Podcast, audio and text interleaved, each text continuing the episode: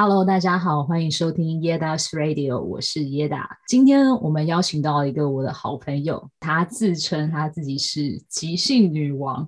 她其实做很多事情都是不按牌理出牌的，不过我觉得这样也让她的生活多了很多的趣味。那她今天要跟我们谈论的呃主题，其实就是有关于她的人生，她是怎么样去当一些突发状况发生啊，或者是一些她自己的兴趣在一直在改变的时候，她都是怎么样去度过的。她也会跟我们分享。就是他在这些不按牌出牌里面的过程当中，他获得了什么？让我们来欢迎 Sophie。嗨，大家好，我是 Sophie。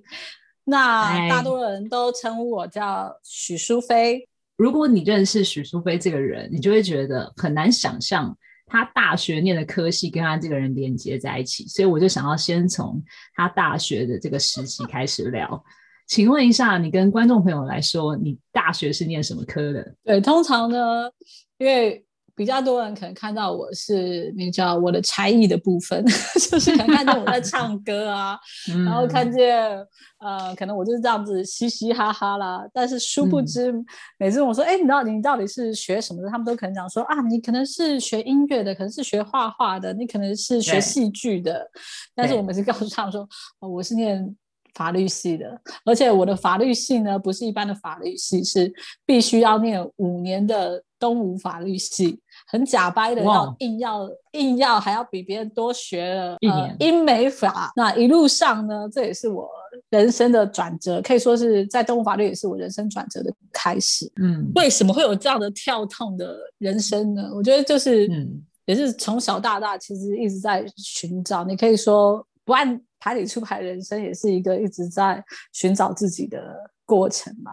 我相信每一个人都真的是在你国中、高中可能会开始问问自己，是说我我到底是谁，然后跟我想要的是什么。嗯、然后没错，嗯，对，就在这里面一直在寻寻觅觅。其实因为我爸爸也也是我动物法律的学长，嗯嗯，所以大家就不难猜出，其实是一个从小也是想要。呃，符合父母期待，大概也是可以念一点书，也，就是这样长大了。可是真的到真正开始，呃，有一点这个体系崩盘，就是在念完法律系，因为已经念到差不多已经。最尾巴了，你就开始觉得，哎，我到底人生想要的是什么？所以我觉得开始了一段旅程。嗯、那这个旅程的契机呢，也可以说是，也是因为一段失恋开始 开启了。人生一定要失恋才会蜕变，人生一定要失恋，你才会成长。听姐姐的一句话，失恋没什么好害怕的，大哭 跟一些挫折过后，但重点是你你找到了是什么？那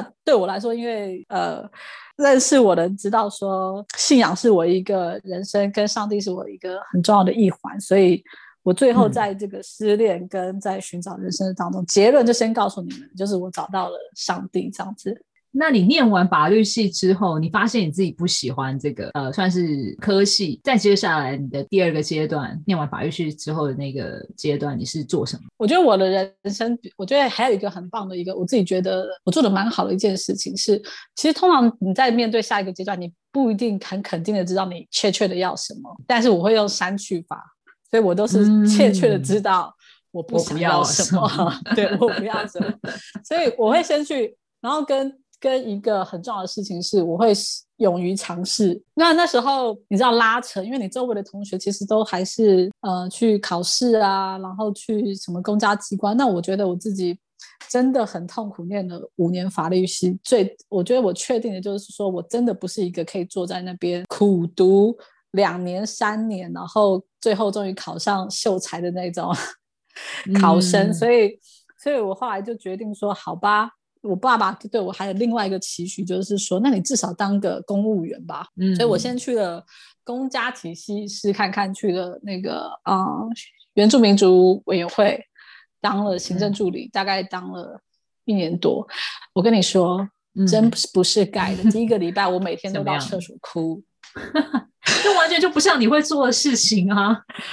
Yeah，可是你就知道，但小时候不懂事，你还在追寻。自己 到底想要的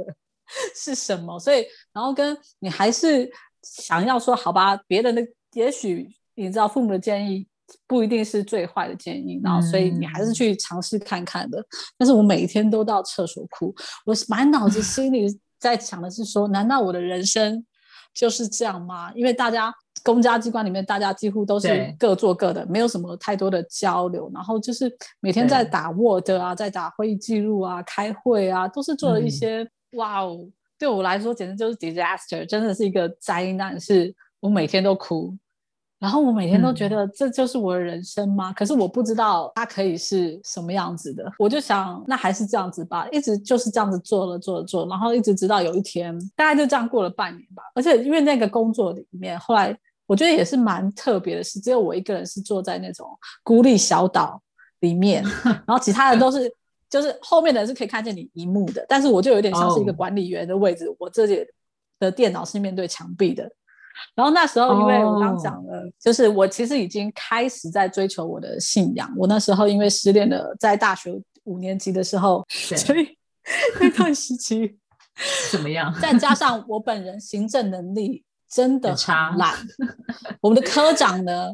嗯、最后因为我们同时期，其实我是很神机式的进入那一个工作的，因为那个工作必须要是。研究所毕业，oh. 然后我觉得我有一个人格特质很棒，我都会有一种有什么好难的，我就是、嗯、那时候大概是二二 K 的时代，可是我心里想说，我就是值得三万五以上的工作。哎、嗯，我也经历过二二 K 时代耶，你你怎么会是二二 K 时代的人？我跟你没有差几岁，好不好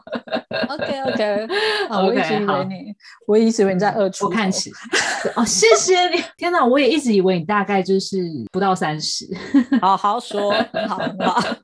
对啊，我以为二十八左右。I re 我接受他，所以那时候就是、嗯、你知道二二 K 的时代，其实找到这一份第一份工作也算是一个蛮，你可以说很很幸运，也可以说是一个很真的是神神机式的。被选中，那时候找到这个原住民族委员会的工作也很特别，是因为他那时候规定你是必须要硕士毕业，然后我就觉得他工作内容，他那时候找的是莫拉克风灾的专案助理，然后在写的内容，我以为我会去灾区发扬基督教的精神，发挥爱。然后殊不知，这么就是这么刚好，那个这个工作刚好是外派给那个派遣公司的那种黑 hunter，嗯，黑 hunter 也搞不清楚这份工作是什么，他以为真的也是要去到灾区，然后恰巧我写的履历里面有一些教会去做过莫拉克风灾的相关的这种公益的事迹，他就把我没合进去了，嗯、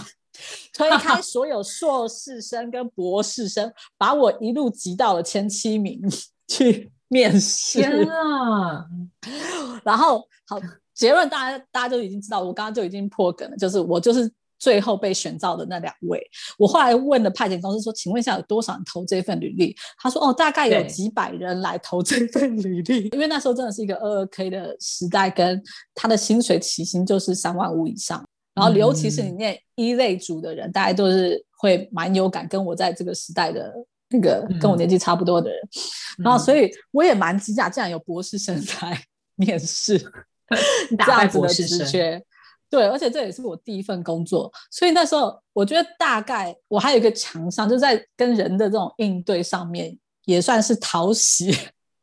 所以、嗯、我懂，真的有一点点瞎瞎闯，然后也就是瞎上了，嗯、然后所以所以事后我科长都讲说，你面试的时候。跟你实际做事的时候，好像有一个落差，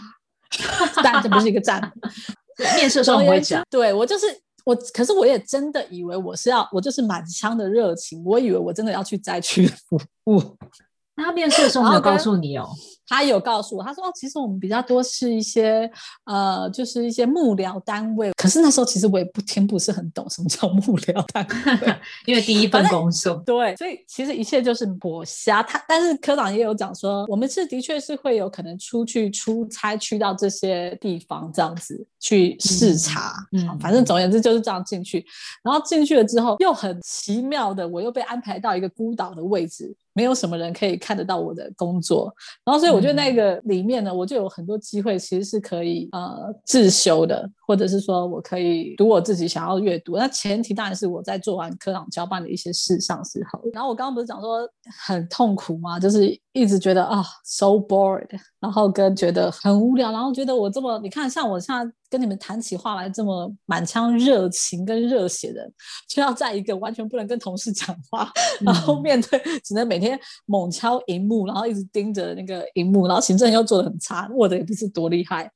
就在这样子的过程的当中，嗯、直到过了一年之后，我突然有一天觉得，其实这样也蛮好。我早上八点下班，我五点就可以回家，然后我又领了一个三万多的薪水。我突然觉得有一股也没什么不可以的，没什么不是感恩，而是我突然有一种安逸跟觉得，其实这样也是可以过完我的一生。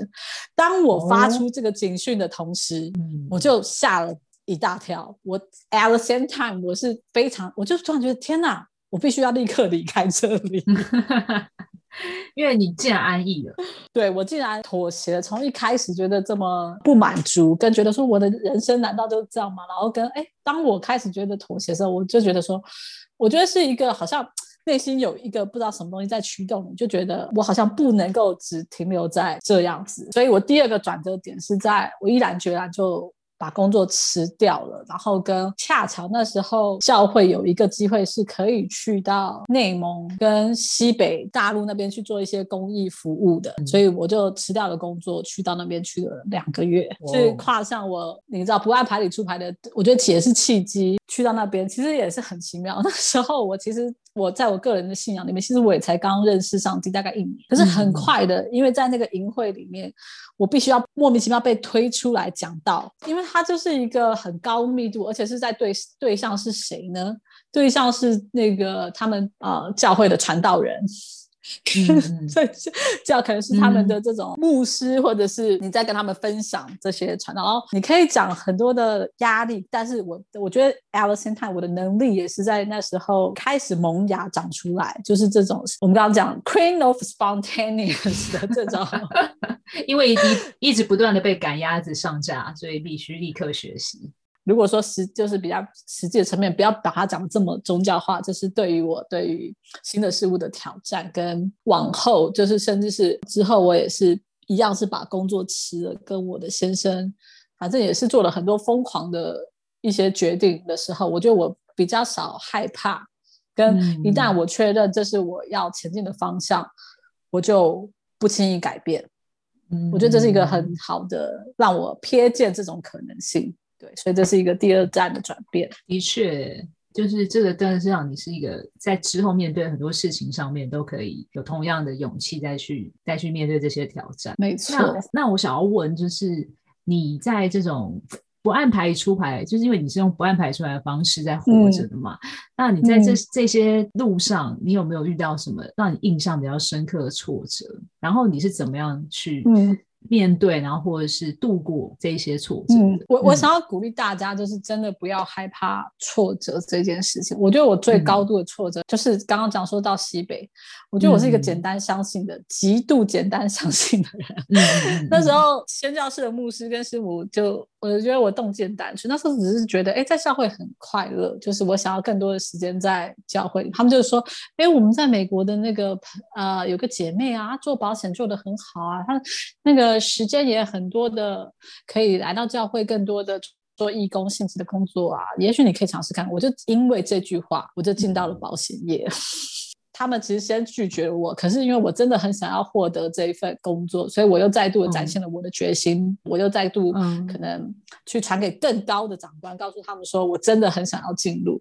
这么就这样子，小绵羊就进入了。你认识更高的长官？我就是透过那个业务经理在问他说：“那我怎么样子可以再透过更高层？嗯、然后我可不可以传个讯息给他？”嗯、所以他就把那个资讯 pass 给我了。总而言之，最后我就是。呃，少数比较年轻，在我要去的那个保险公司里面，他们比较有在呃选人的上面比较有一些门槛，但是这一点都不代表任何事情，因为 it's just the beginning，我都不知道这是一个我事后、嗯、你知道每天真的抱着枕头哭的人生的开。为什么一直选你会每天回家哭的工作？对，你是不是 觉得我真的是有一点自虐？我自己都不知道。对我觉得我最遇到最多挫折就是在我保险业的五年的经历。大家一听到每次我讲说，我、嗯哦、在我曾经在寿险业。业做个五年的工作，老实说，就有不少人为我起立鼓掌。因为对啊，很难，很难。对，光是可以在这边持续做五年的这件事情，大家就已经觉得就是一个不容易的事情，这样子。那真的也是不容易。我起初的时候，因为我不知道，原来我就只是很懵懂。你看，我的信念跟动机，只是为了想要更多时间在教会跟，跟跟觉得。我要去 散播 散播爱这件事情，可是光是这两样天真的元素，并没有办法让你在实际每天要追赶业绩的，你知道业务单位存活下来的。所以我当然也是实际面吃了非常多的苦苦头。反正作为一个业务员，而且又是保险这件事情，因为保险真的在台湾的，嗯，大家一般的观感不是最好的，然后跟它的门槛相对进入是低的，它不是一个这么高尚的。你可以讲说，不是一个最高尚的职业，或是大家最推崇、社会地位高的职业。对，对大家来讲，就是一个业务员。嗯、然后，所以我一开始真的对这件事情完全不知道。你身边没有那种友人或者是亲属会跟你讲说：“哎、欸，这个很辛苦，因为你要一直去拜托别人等等之类的。”我觉得我爸妈那时候，我我我父亲当然是很大的反弹。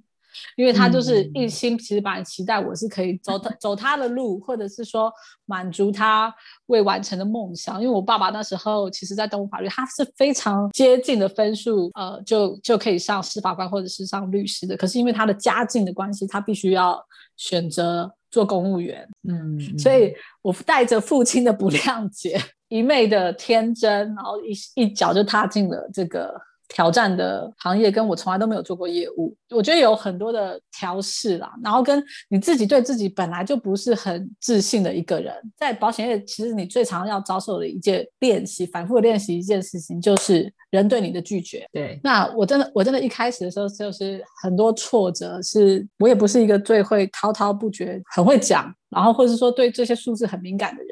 我觉得我在这个当中发现我自己的强项是什么，跟我自己的弱项是什么，然后跟说，当我遇到挫折的时候，我发现不是逃避挫折，因为挫折永远它还是会有新的层次跟新的面向，没错，新的面向，不管是在人，或者是不管是在事件，然后或者是在呃，可能你不同的阶段里面，它都会它都会来的，它终究会来。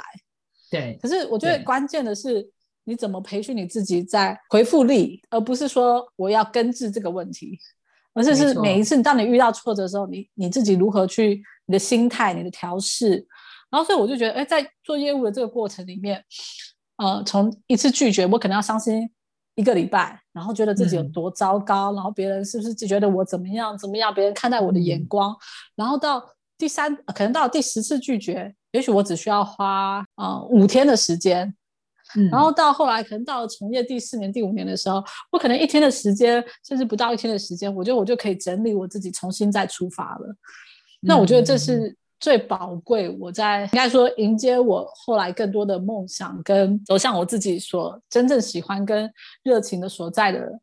是一个再宝贵不过的一个训练场所。我觉得是一个很好的磨练诶、欸。而且五年这时间真的说起来真的很长，对啊，五年的这个业务的时间哦，我觉得我有一个很棒的特质就是，嗯，我就觉得好像时间还没有到，或是没有到那个契机，我心里都会有一个声音，就是说，就算爬，我都要爬过去。就像我那时候念法律系，嗯、其实我也是念了，哎，也是五年，也是五年，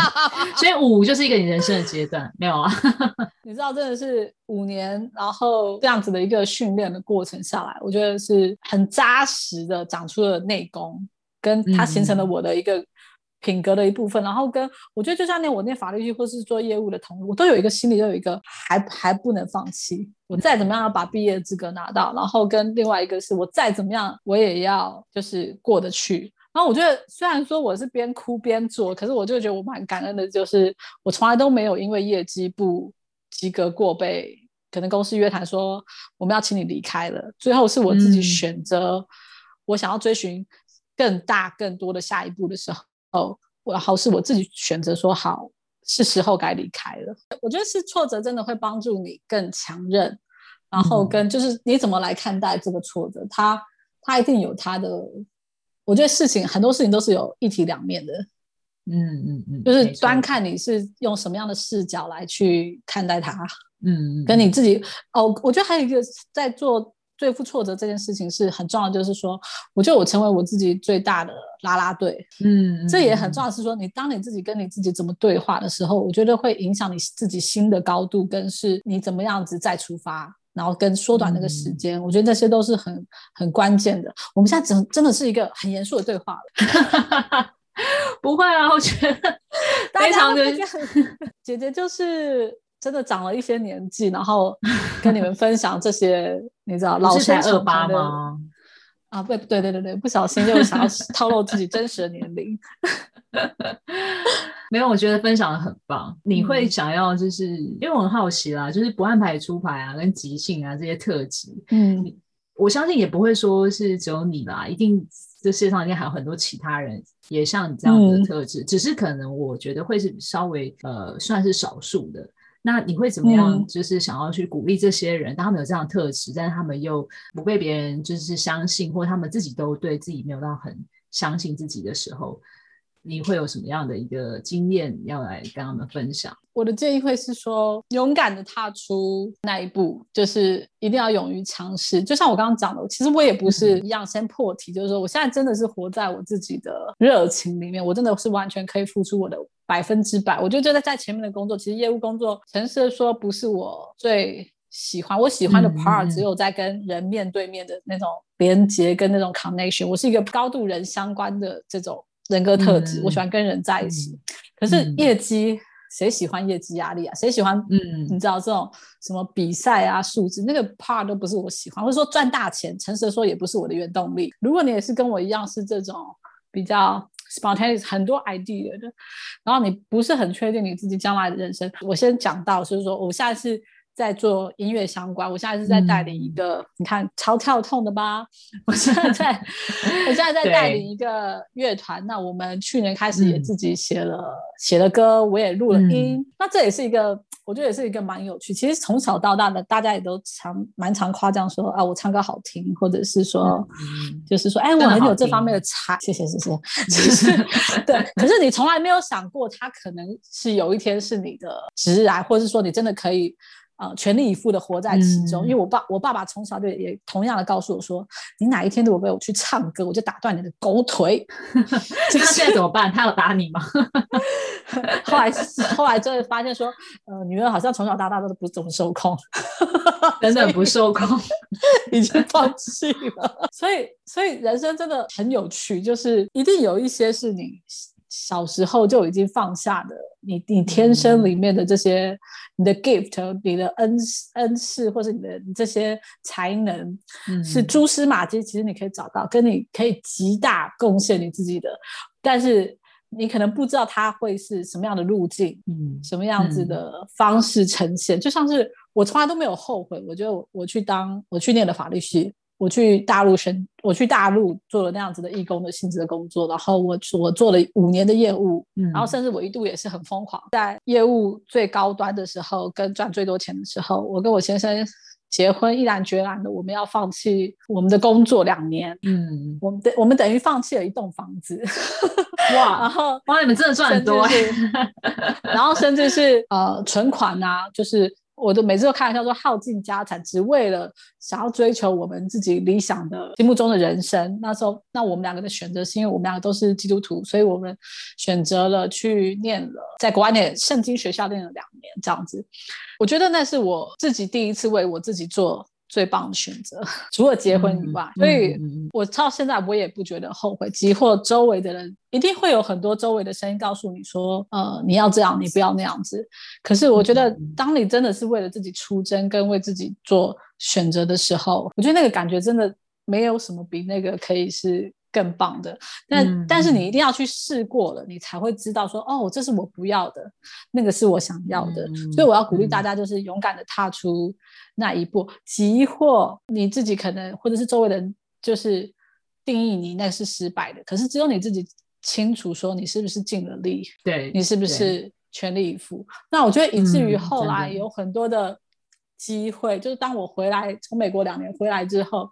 我就有很多的机会，我以为哦，我就是一帆风顺的，可是事实上也并不然，也还是有很多的跟人的挫折啊，然后跟、嗯、呃我期待的有一些很大的落差。我觉得又在经过了很多的磨练，嗯、可是我觉得那些磨练导致我现在可以更稳定的站立在我想要做的事情。嗯嗯嗯，我觉得在那个过程当中，你真的 you never know 当下的痛苦，或是说当下的挫折带给你塑造你的品格，它会带你走得更远。嗯、哇，我自己都要给我自己，我要哭了。真的，你 你完全在这个 blow 里面。刚刚还有人跟我讲说，他怕他讲不出来，结果现在讲的这么好，根本就是。我只能说，主持人好会带领哦，主持人真的很会带领。谢谢，谢谢你这样子如此的称赞，主持人，真是个好来宾。对，主持人给人家一种就是安心的场域，让来宾可以一直叽里咕噜。谢谢谢谢，这个来宾真的很棒。刚刚哦，对我想要顺带一提，就是刚刚这个来宾他很希望说今今天这一集要成为是我最好笑的一集，结果搞这么就是认真，就不小心变得这么认真。他刚刚还想说他想要走一个什么小 S 路线之类。对啊，真的是啊。好，那我觉得我们可以来就是进入我们的介绍电影桥段了。那你今天会想要帮我们介绍哪一部你最喜欢的电影呢？啊，其实前面前面都已经讲了这么多这种励志，莫名其妙好像已经就是走到了这个方向了。我不得不就跟只好再介绍大家一样，好了，大家就一样吸收正能量好了。整集都正能量。对，整个就正能量爆表好了，就是还介绍一个 最近 Netflix 才新上的，大概在可能是五月底才上的吧，就是在疫情爆发的这个期间，嗯、叫做《蓝海奇迹》的这一部片。嗯嗯嗯。那那那这个片呢，它其实是在讲述一个真人真事改编的故事，它是在讲那个墨西哥那边一个经个经营孤儿院的这个欧马爸爸。这个欧玛爸爸呢，他其实自己以前曾经是在街头上，呃，流流浪的小孩。那他所以他就也是专门在收养这些在街头上流浪的小孩。但是因为这个孤儿院的他们的营运状况其实经济是非常的差的，那几乎已经面临到了要要倒闭跟关院的这个呃关头。所以那。欧玛爸爸呢，其实也是非常苦恼，但是不知道说，呃，在哪里。可是他一直在教导他的小孩，是说说你们要保持着希望，你们要跟上帝祷告，就是因为，就是你知道神会帮助我们。大家都跟他的小孩在讲的，可是他自己的内心其实没有这么样子的坚定。虽然他在传述这样子的信念。嗯、那在那个那个地方呢，墨西哥这个地方，每一年呢都会举办一个，就是叫做。必斯比黑蓝钓鱼大赛，就是会有一个高额的奖金。嗯、那在主办这个大赛的这个 host 呢，嗯、他其实跟这个欧玛爸爸他们，他就是说都有友好的关系。他也知道说他们在财务上的这个困难。对，那在那在这个当中呢，其实有一个呃连续两两年的这个有一个另外一个人物，就是在他算是得过两届冠军，可是他。有一点为了自己的信念抛家，就是自己想要做的事情，然后可是抛家弃子，然后不断的在就是说我就是要征服大海的一个这样子的船长，有一个这样子的人物。那今年他又想要来透过这样的方式来报名的时候，被这个主办单位拦下来了。他就是不想要让他报名，因为他他没有钱，他把他的这种奖金啊全部都就是花光了，就是不断的就是希望对。自己是可以得到关心，然后家人也是因为这样子，就是也是离开他了。嗯、那可是后来这个主办单位突然灵机一动，就说说好，我让你组队，但是你必须要让我要指定你队员。然后他就把这些孤儿院的小孩，嗯、他就把他们连在一起了，因为他知道孤儿院需要财务，那他也知道说这个船长需要有有队员，他才能够组团这样子。然后，所以就开始了这一段，就是 很有趣的一个过程。是大家其实抱着各自的野心，然后跟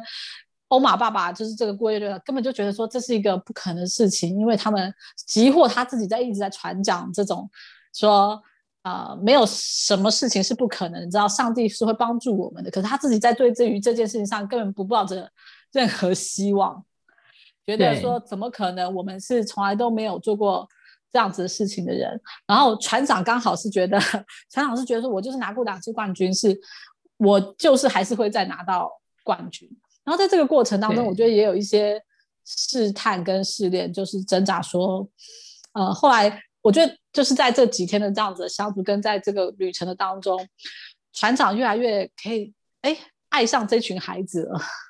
然后知道说他们每一个人在在这些流浪街头的背后的这些故事，他也回想起自己对于家庭的这些，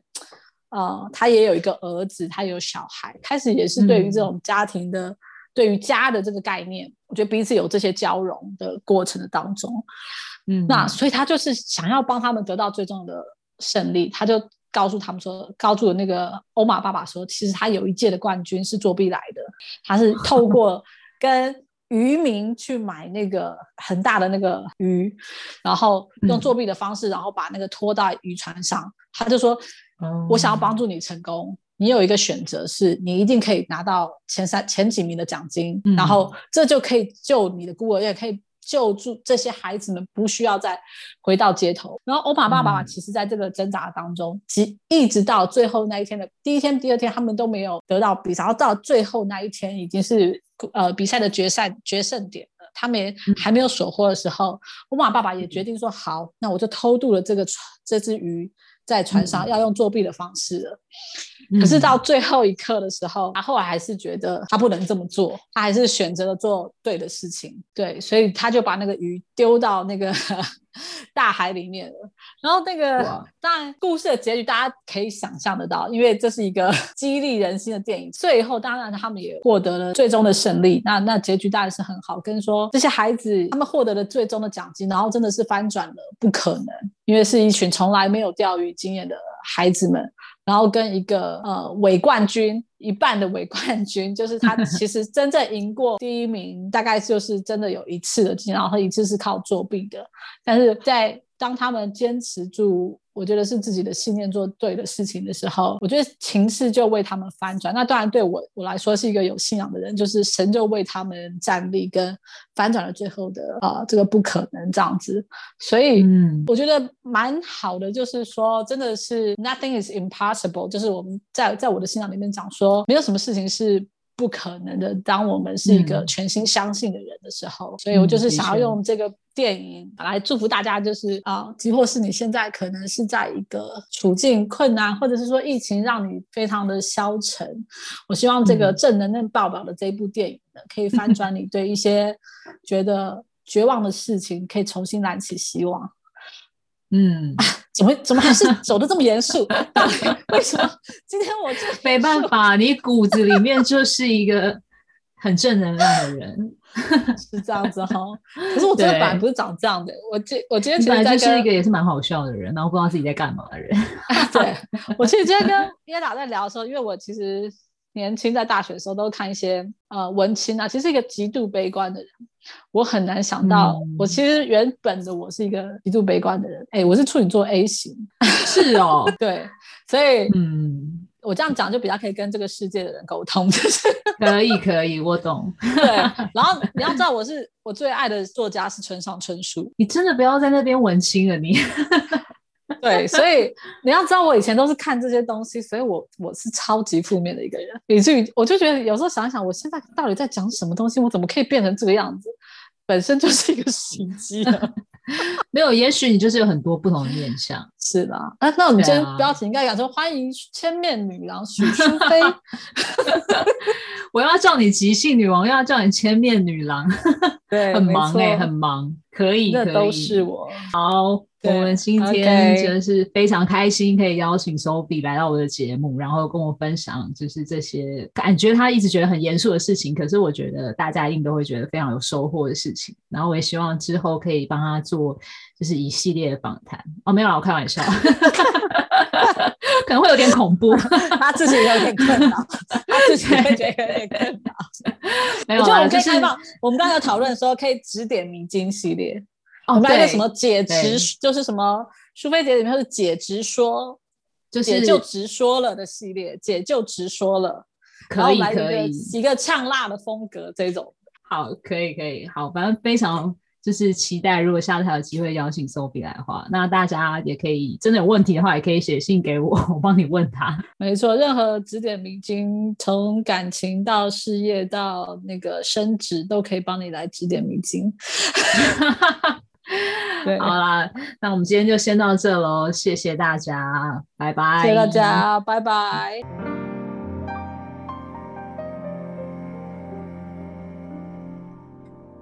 我今天要介绍的是一个来自英国 Brighton 的乐团 The Cooks，他们成立于二零零四年，拥有多种音乐风格。